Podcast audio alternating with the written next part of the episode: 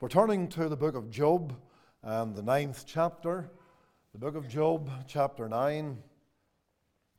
And so that particular uh, part of the meeting that's just ended there with the children means that we're coming in at a little later point in the service for the preaching.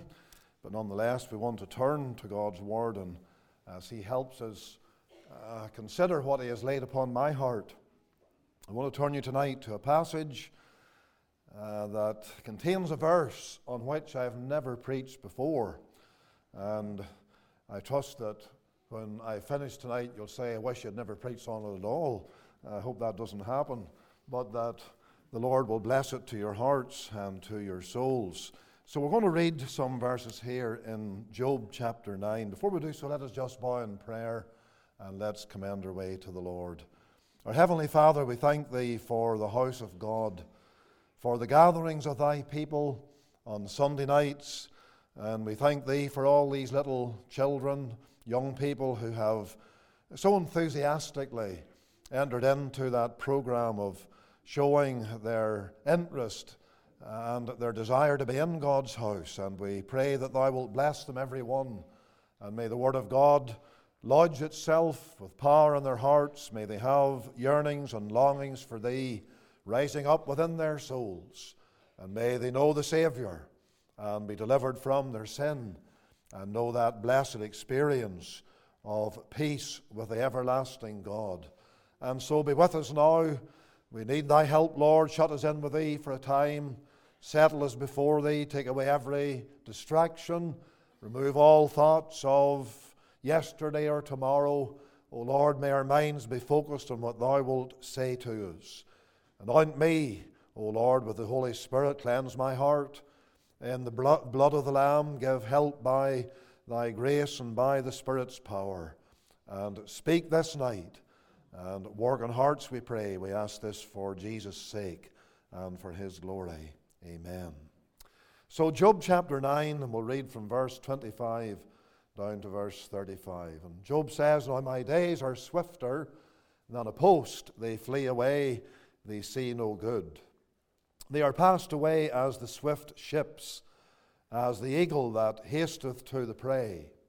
If I say, I will forget my complaint, I will leave off my heaviness and comfort myself, I am afraid of all my sorrows. I know that thou wilt not hold me innocent. If I be wicked, why then labor I in vain? If I wash myself with snow water, and make my hands never so clean, yet shalt thou plunge me in the ditch, and mine own clothes shall abhor me. For he is not a man as I am, that I should answer him, and we should come together in judgment. Neither is there any days man betwixt us that might lay his hand upon us both. Let him take his rod away from me, and let not his fear terrify me, then would I speak and not fear him. But it is not so with me. Amen. And God will bless the reading of his word to our hearts. It is verse number 33 to which I want to bring your minds, your attention this evening, where Job says, Neither is there any days man betwixt us that might lay his hand upon us both. Now, in this verse, in its own setting, we have words that, spoken by Job, refer to his spiritual struggles as he reasoned with the Lord over the experience of great affliction. Job felt himself to be at a great disadvantage in coming before God. That is signaled by the words of verse 32 that precedes our text, where Job says, verse 32, For he is not a man as I am, that I should answer him and we should come together in judgment. However, believing that his friends, the three men who were by his side at this point, Eliphaz and uh, Bildad and Zophar, believing that his friends were misstating and misrepresenting his position, Job longed to have his case set out before the Lord to obtain a just outcome. In addition to these issues, uh, Job also saw another related and a very pressing necessity the involvement of what he calls a days man, as is stated in this verse. He says, in the negative, neither is there any days man betwixt us, that is, between him and God, and between him and his friends as well, of course, that might lay his hand upon us both. Now, the word days man could also be read middleman, or umpire, or even mediator. Job was persuaded that there was need for a person to interpose between him and his three companions in the case that is going on and settle it satisfactorily. He longed essentially for someone who, on one hand, would deal justly on God's behalf, and yet, on the other hand, deal kindly with him. Job himself, who was mere flesh and blood.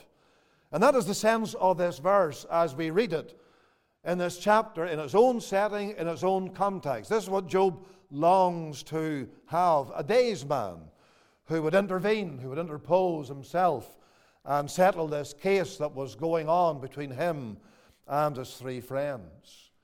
Job's words remind us that there is an age old quarrel between God and men that needs to be settled.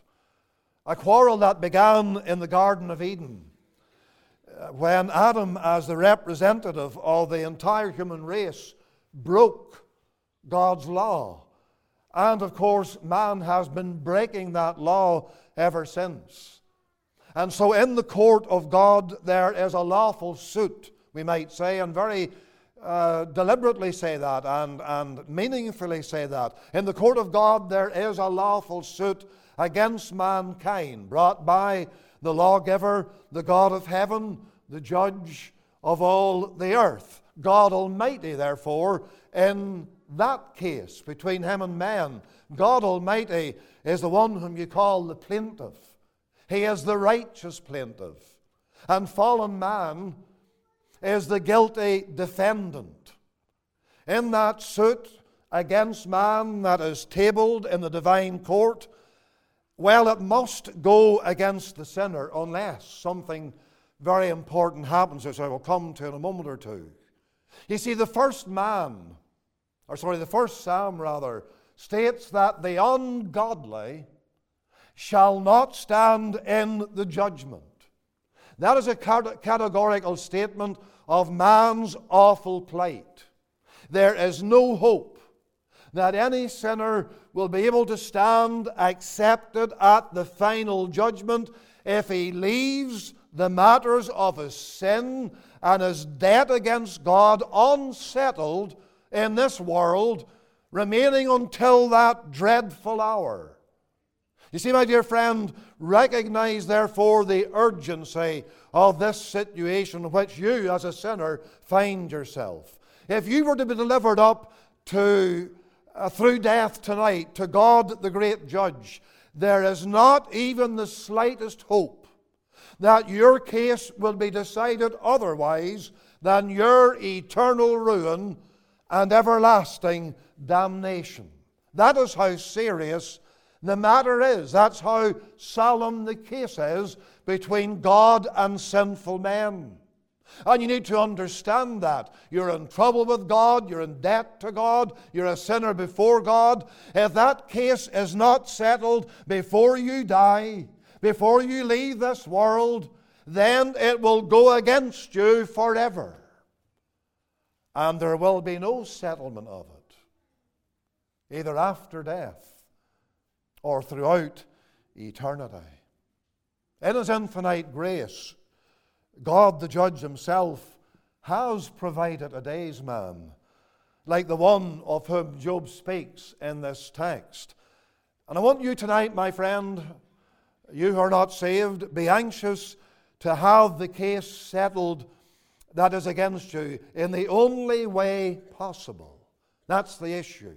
That's what Job is thinking about here. In his case, with regard to his situation. And his three friends there by him who are criticizing him and condemning him, misrepresenting him, and unjustly judging him, he wants somebody to step in and settle that. But I urge upon you tonight, man, woman, young person, even little child in this meeting, that you need to have your the case that's against you settled. And there's only one way for that to happen, as I've already indicated, and that is through a daysman. And thank God there is a daysman, the Lord Jesus Christ, a mediator, an umpire, a middleman. Remember, that's what the word means, it's all those meanings. Someone who will stand between God and men, and who, based on his redemptive work, can lay his hand upon the plaintiff Almighty God who brings the case against you and pleads against you on the basis of His law, and you, on the other hand, the defendant, hopelessly and helplessly lost. There has to be a day's man found, and thank God that day's man is in view in what Job says here and throughout all of the Bible. There is a days, man. That's the glorious message of the gospel of grace. And in that there is the assurance, therefore, that if you come on God's terms to the settlement of this case to do with your sin, you will find that as you surrender to God's way of salvation through Christ, the daysman, your case will be settled now and forever. Let us think about that tonight. From Job's words here, we can glean a number of truths about Christ, our days man. And first of all, we must think about his appointment to that role. The days man's appointment, that's the starting point. The appointment of a days man between God and sinners. Now, regarding the quarrel between, and a righteous quarrel on God's part, between a holy God and sinful men, we are essentially dealing, remember, with legal matters that need to be settled, either on the ground of strict justice or, on the other hand, on the ground of sovereign grace.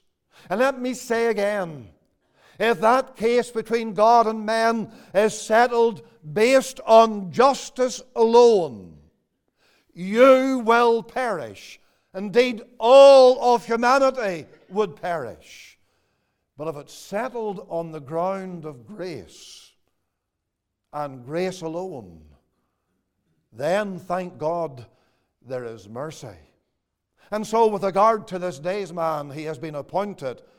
With regard to the resolving of this quarrel between God and man, it can only take place when a day's man intervenes, and he can only intervene when he's appointed to take the case and act in a way by which he settles that dispute that man's sin has caused. And so, in God's great covenant of grace and mercy and redemption, a day's man has been appointed. That's at the very heart of the covenant of God. That is why we can speak about a covenant, a covenant of grace, a way of salvation, a way of mercy, a way of redemption, a way of deliverance, because at the very heart of it there is a middleman, there is an umpire, there is a daysman appointed from all eternity. And let me tell you something this daysman, of whom we're thinking tonight and whom we're considering in the light of this verse, he must be pleasing and acceptable to both parties in the case. Understand, may I say at this stage, sinner, understand something very important here. God the Father is infinitely pleased with God the Son.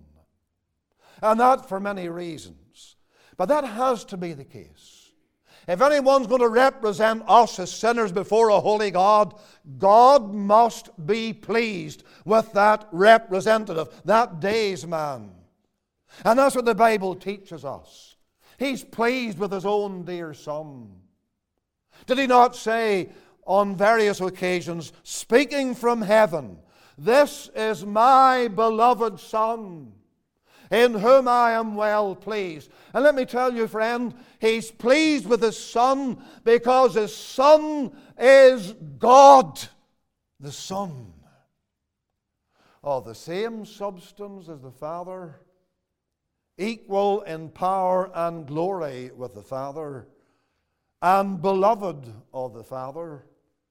And then on the other hand, this day's man, the Lord Jesus Christ, is truly man. He's both. He's pleasing to the Father because He's God. As I've said, God has declared that over and over again in His Scripture. Behold, my servant whom I uphold, mine elect in whom my soul delighteth. God the Father delighting in the person of His own blessed Son.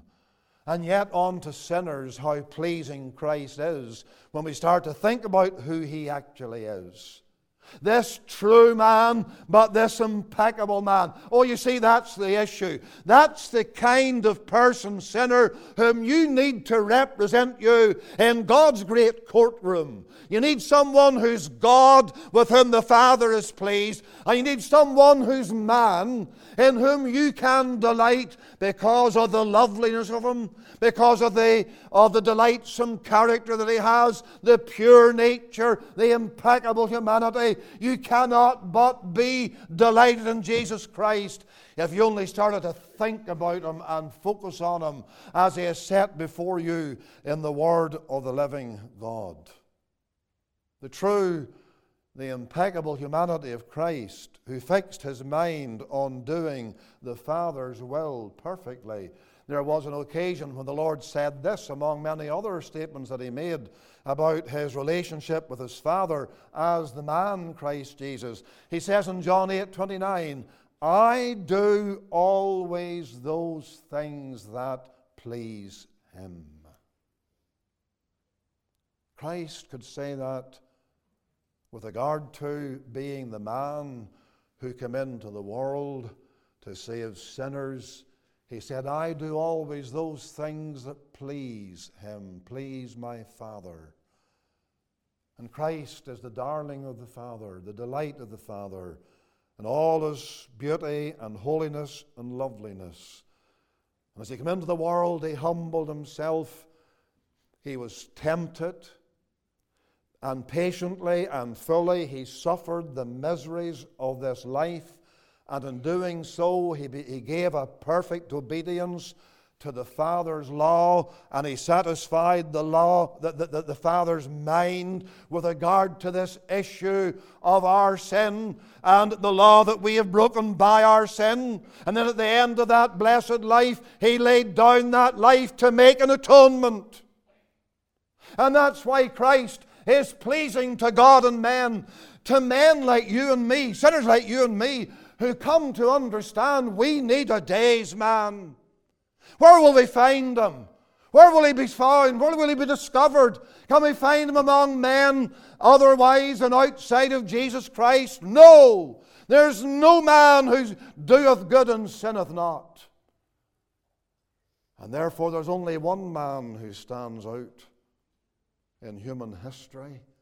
And it's not even Adam, because Adam was susceptible to failure, and Adam failed, and Adam sinned. And it seemed the whole race was doomed.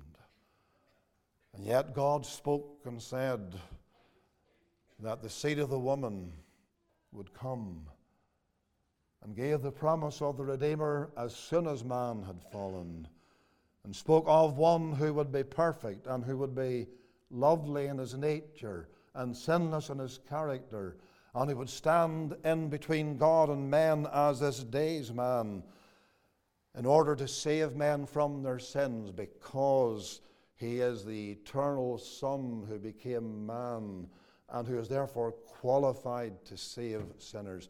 Let me tell you, sinner, that ends the discussion, as it were, of who is suited to be day's man. It ends all the debate. And the debate has raged on, you know, for centuries. And false religions, and especially with regard to professing Christendom, the religion of Romanism, which is against the mind of God and the Word of God, has kept projecting and presenting so called mediators, the one after the other, and putting them into the place of Jesus Christ.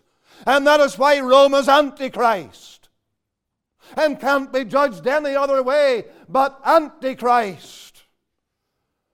Because Rome gives the place that belongs to Christ alone to Mary, to angels, to so called saints. And Rome de- de- denigrates and denies the blessed work of this day's man and tells sinners to do their best and do what they can, and they might get to heaven at the end of it all, and leaves them in total despair and in utter darkness. No, we must find the day's man who is suited to save us. And there is this blessed day's man. Let me ask you, sinner, are you willing to put your case? Into his mighty hands tonight? I ask you that question. I ask it to you very pointedly. Are you willing to put your case, because you have a case before God that needs to be answered and needs to be settled? Are you willing to put your case into the hands of Jesus Christ, in whom the Father delights, and in whom you will delight if you only could see who He is and flee to Him in all your need and all your sin and all your darkness, obeying the gospel, as Isaiah put it, let the wicked forsake his way, and the unrighteous man his thoughts, and let him return unto his God, who will have mercy on him, and who will abundantly pardon. My dear friend, obey the gospel and get to Christ, the only days man that there is the only one who has been appointed by divine appointment and who's able to save the vilest sinner on the face of the earth. There's a lot more I would love to say on that point of his appointment, but I will leave it tonight. And I'll move on to say this not only the day's man's appointment, but I want to call the day's man's arbitration. Now, as I said earlier, we're in a legal issue here. I want you to get a hold of that. You know, sometimes people will look at a preacher when he says justification is a legal transaction, and they look at him with puzzlement because they don't understand what has happened between God and men. Justification is a legal issue. Do you understand that, sinner? As you sit in this meeting tonight, you are already condemned. You are not righteous before God.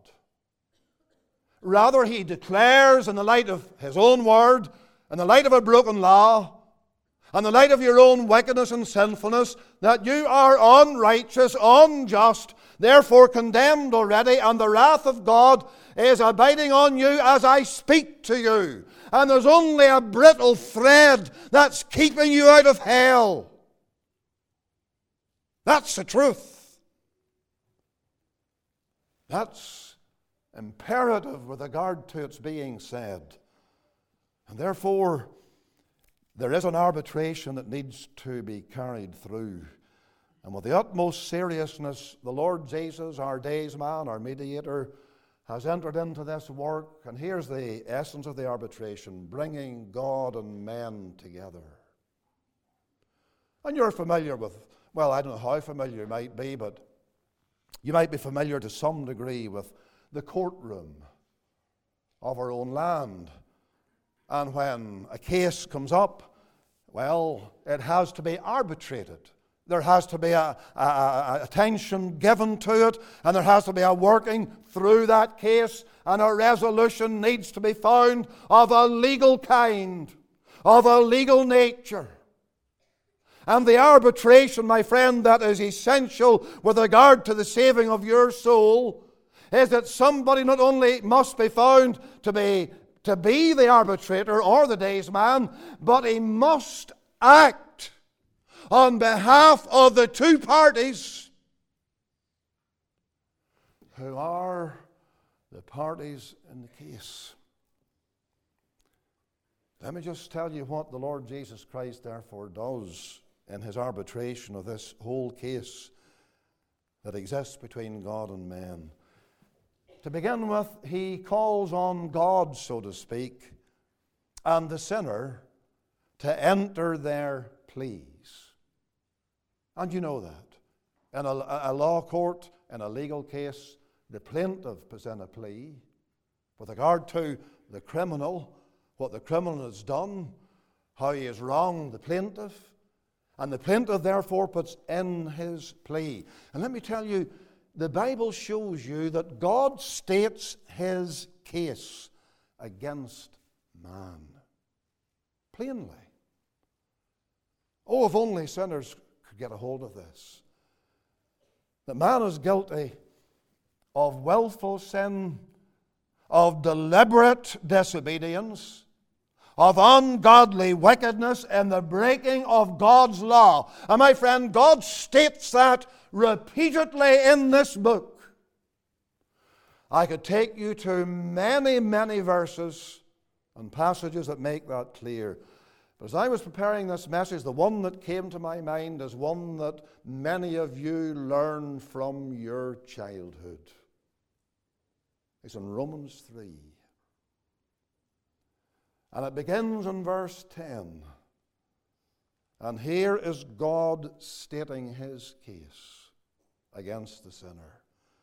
In fact, it, begin, yeah, it begins in verse 10 As it is written, there is none righteous, no, not one. There is none that understandeth, there is none that seeketh after God. They are all gone out of the way. They are together become unprofitable. This is the entire human family. And it continues to say this There is none that doeth good, no, not one. Their throat is an open sepulchre. With their tongues they have used deceit. The poison of asp was under their lips, whose mouth is full of cursing and bitterness. Their feet are swift to shed blood. Destruction and misery are in their ways. Oh, I can't take any more time to read those verses. But did you not learn them? Have you not some knowledge of them, sinner? Notice where it starts there's none righteous, no, not one. Without exception, the whole human race is guilty. And on down these verses, the Lord goes, and exactly quoting from the Old Testament through the Apostle Paul, statement after statement out of Old Testament scriptures, until he gets to the peak in verse 19 as Paul sums it up, and he says this Now we know that what things soever the law saith, it saith to them who are under the law, that every mouth may be stopped, and all the world become guilty before God. There is the classic passage in all Scripture where God's case is stated. His case against the sinner. The divine plea is that the law must be upheld. And the law, from that divine judicial point of view, is upheld in the everlasting punishment of the ungodly. We see, this is a truth, and this is a verdict from the mouth of Almighty God that demolishes every lie that has crept out of hell about how good man is or the things that he can do and the way in which he can live to make amends. And if he does enough, God will be pleased with him. No, my friend, there's none of that here, and there's none of that anywhere in God's precious word. And so God enters his plea man is guilty, and the law's single satisfaction will only be found in the implementation of divine wrath upon the ungodly. To that, what is the sinner to plead? What's the sinner going to say? Sinner, listen to me. I set before you God's plea. What He says about you. What's your response? Let me tell you tonight You're in a judicial setting in this gospel meeting, you're in a courtroom scene. You're being brought to the assizes of God. He's speaking to you, He's revealing to you the nature that you have within you, the transgressions of which you're guilty, the terrible situation that you're in, and He's showing you that the law demands your eternal ruin. His divine plea is that that the only way the law can be satisfied is by everlasting punishment. What do you say to that, sinner? What's your response? Or to put it another way, what should it be? And I'll tell you what it should be. Your cry should be before God tonight guilty as charged. I deserve. This is what should come out of your lips right now, out of your heart. Never mind your lips. I deserve the lowest hell. And I have no excuses to make. You need to say to the Lord, Lord, I'm not going to come before you and tell you, tell him, that is, tell the Lord, well, I'm no worse than others. Or come before the Lord and say, I have done many good things.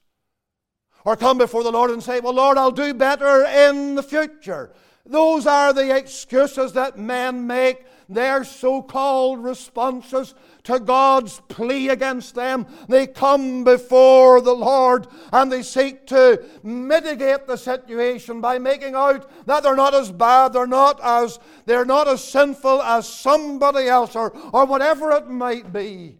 And you know, though all those excuses are worn out. They're worn out with hundreds of years of use, and they're worth nothing. And my dear friend, the Most High God does not entertain them at all. Your confession needs to be that the divine verdict about you is right. That it is honorable, and furthermore, it should be implemented at once. Now, get a hold of that, friend. Let me tell you something. If you really are serious about your soul and anxious to be saved and to find deliverance from your sin, you will go that far. You will come before the Lord and you say, Lord, what you say about me is perfectly true. And I make no excuses. And Lord, at this moment, if I were to get what I deserve, I would already be in hell. My friend, that's the truth. And you know, that's how it will be in the judgment day. The judgment day, sinner. There's a judgment day coming where every tongue will confess, along with every knee bowing to the judge of all the earth. And you know what that means? It means what the word confess means in the Bible to say the same thing on the day of judgment as the verdict is read out and man's everlasting ruin is, is uh, brought forth in the words of the Almighty and sinners are sent away from the judgment throne. It says it, these shall go away into everlasting punishment. They will go away saying, in the very light of the judgment day, that this is the verdict that I deserve to have passed upon me. Now, do you see what I'm saying? God issues his plea. They're guilty. They deserve eternal hell. And if you will enter your plea as it ought to be entered, you will say the same thing. Lord, I'm guilty. I deserve everlasting justice and eternal wrath. And so, in the light of all that, as Christ arbitrates this case and does it in this manner and calls God to witness against sinners and calls sinners to respond to God's verdict about them, what is the sinner to do? You might say, I'll shed some tears. I'll lament. I'll feel sorry about what I've done. I'll do all these things you see, that's different from making excuses. You might say, well, if I put on a little display of, of some remorse and some sorrow and shed a few tears, surely that will prevail. No, my friend, it will not prevail because the principle of justice must be upheld. God will not be deviated from implementing his justice by a few tears. The hymn we sang could my tears forever flow? All for sin could not atone. You can weep, you can feel sorry for yourself or for what you've done, as much as you might think would be suitable, but it is worth nothing. The verdict is the soul that sinneth, it shall die. And you're facing that. But my friend, in his arbitration, the Lord Jesus not only steps in and calls upon God and the sinner to present their pleas, he does something more. He steps in and he presents a pledge of his own. What's that? Well, that's what the gospel is all about. The daysman steps in when the pleas have been presented and God has made it absolutely clear that His justice will not be undermined, that eternal hell is real, that everlasting punishment is coming upon the world of the ungodly, and the sinner must surrender to that, otherwise, there's no hope for him at all. And then the, the daysman comes and he goes and he says, I will, I will pay everything that is due to the plaintiff's case. I will make satisfaction unto God's justice. I will do a work that will bring everlasting righteousness in to the whole picture whereby God can justify a sinner or declare him righteous on the basis of the work of the daysman and the pledge that he makes to fulfill the law and send the sinner away free, absolutely free. The condemnation gone, the, the justice satisfied, you see, and all that the man or the woman who has lived in sin deserves. It's all gone now because Christ has come the daysman has stepped in, he has said, I will, I will take the sinner's place. I will fulfill the law. And so we watch him leaving heaven, this daysman. We watch him stooping because he did stoop, stooping to become man. We watch him permitting the devil to tempt him. We watch him undergoing all the miseries of this life. We watch him subjecting himself to the, the scorn of men, voluntarily placing himself under the law that man has broken and giving it, that law, a perfect obedience. We watch him in Gethsemane as he sweats his great drops of blood because the curse is already descending on him. And we watch him on that middle tree at Calvary, where as our surety and our substitute, the penalty of the law fully descends. And it extracts from Christ the satisfaction of its full curse. And what are we watching? We're watching the daysman in the light of the pleas that have been presented, God is holy, man is a sinner. Man is without hope unless God's honor is upheld, and God's law is fulfilled. And the wrath of that law that we deserve and will taste and we will experience forever outside of Christ is brought against us. Jesus Christ took it and he endured the full stroke. What is that? That is the daysman entering the holy court of justice and settling the case between God and man and reconciling the two parties. That's what we're watching as I take you through what the scripture reveals about our blessed Savior. And that brings me, therefore, as I come near a close tonight, to the, the daysman's accomplishment. You know, in human courts and human circles, cases go to arbitration and they're supposedly settled. But the disputes run on and on and on. Isn't that right? Has that happened in God's courtroom? Has this great daysman of whom Job speaks failed somehow or other? To settle the matter and bring peace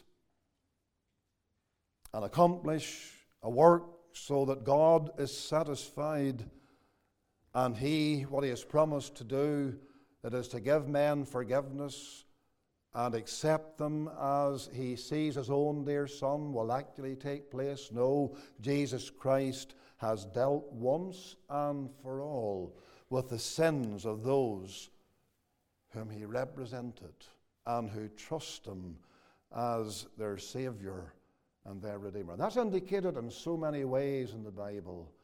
That's why Mr. Stewart read tonight in the opening reading from Isaiah 38, where you have Hezekiah speaking there of his sins been cast behind God's back. And in the book of Isaiah again, you read of the sins of men being blotted out. And in the book of Micah, you read of men's sins being cast into the sea of God's forgetfulness. And in Psalm 103, you read of our sins, if we trust the Lord Jesus, being removed as far as the east is from the west. How can God do that? How can He cast our sins away so that they'll never be remembered, they'll never be raised, they'll never be brought against us? Because Christ has settled the account. I said this before and I'll say it again.